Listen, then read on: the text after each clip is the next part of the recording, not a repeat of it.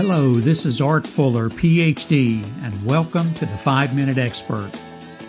Our sponsor this week is Sears. No, not the former retail giant who since passed into bankrupt oblivion, but the maker of fine lead cookware. Not getting enough lead in your diet? Need more lead in your pants? The Sears line of lead cookware will provide you with all the daily lead you need just from an occasional use. Note, cooking with lead has been known to cause cancer in lab rats, may lead to increased risk of heart attack and strokes, increases your preponderance for brain tumors and Alzheimer's, and may cause an occasional upset stomach. So cook responsibly.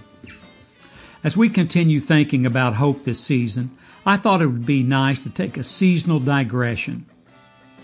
It's almost Christmas here in the U.S., which means gifts and presents, stockings hung by the chimney with care, etc., etc.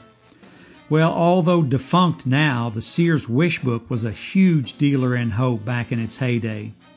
Featuring toys and other holiday related merchandise, the first Wish Book was printed back in 1933 and was 87 pages.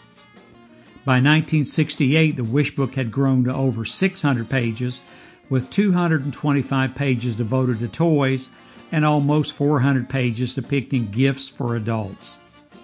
The arrival of this book was the true harbinger of the Christmas season, not decorations in the mall.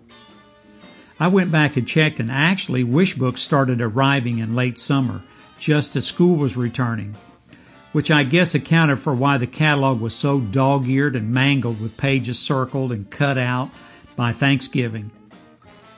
The 1933 Christmas book catalog started a tradition that made the Sears Wish Book an American icon. The Sears catalog and the name Wish Book were closely linked over the years. But prior to 1933, Sears customers often referred to the large, semi annual general catalogs Sears issued as the Wish Book or Book of Wishes. After 1933, the Wish Book name became synonymous with the annual Christmas book catalog. And in 1968, Sears made it official by renaming the Christmas book catalog the Wish Book. This paper catalog featured every imaginable toy, be it bike, bear, ball, doll, action figures, or camping gear. Items in the first catalog included the Miss Pigtails doll an electric or battery operated toy automobile, a Mickey Mouse watch, fruit cakes, Lionel electric trains, a five pound box of chocolates, and live singing canaries. Nostalgically looking back, it seems that the Wish Book was primarily filled with toys, but that's not entirely true. Even the original 1933 edition was one third toys and two third adult gifts. It seems that Sears instinctively knew that primarily it is adults who buy gifts, not little kids. Beginning with the 1934 edition, Sears started a tradition by putting colorful, warm Christmas scenes on the cover. From then on, the Wishbook catalog covers regularly featured children, Santa Claus, and Christmas trees. In 1982, a Currier and Ives print graced the cover of the Wishbook. So here's how the wish book worked. You obtained a copy of the catalog either from the store or in the mail. You perused the book night and day, identifying what toys you wanted that year. You circled them, highlighted them, starred them, cut them out, whatever it took to make your parents aware of what you hoped to get for Christmas. The worst case is you wrote down a list with the page numbers and the items and gave it to your parents. If your parents were savvy, they took the book or the list to the local Sears store and went to the catalog department and placed an order for the merchandise. Hopefully, it arrived in time to be put under the tree. Sadly, the Wish Book was discontinued in 1993. Sears was the Amazon of its day, but it failed to keep up with the changing times. Looking back, I wonder what our parents really thought of the Wish Book. Did they dread to see it come, knowing their kids would crank up their financial anxiety by asking for things that perhaps they could not afford to buy them?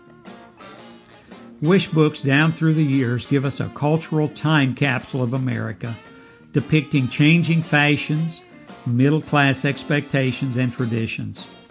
Hope in a mail order catalog. Larry, what have we got in the peanut gallery this week? Roger in Anniston, Alabama writes about his experience with the Sears Wish Book. Quote, each year we would go through the pages of the wish book circling things we wanted Santa to bring us. We would nag and whine constantly to our parents for these toys that once played with wouldn't last until the end of the week. It was a book filled with wishes, dreams, and false hopes, but I never lost faith. And sometimes Santa would actually deliver something I asked or hoped for on Christmas morning.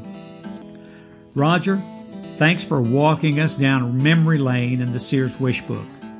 Friends, that's all we have time for today. Be sure to tell one person about the podcast. You'll feel better about yourself for doing it.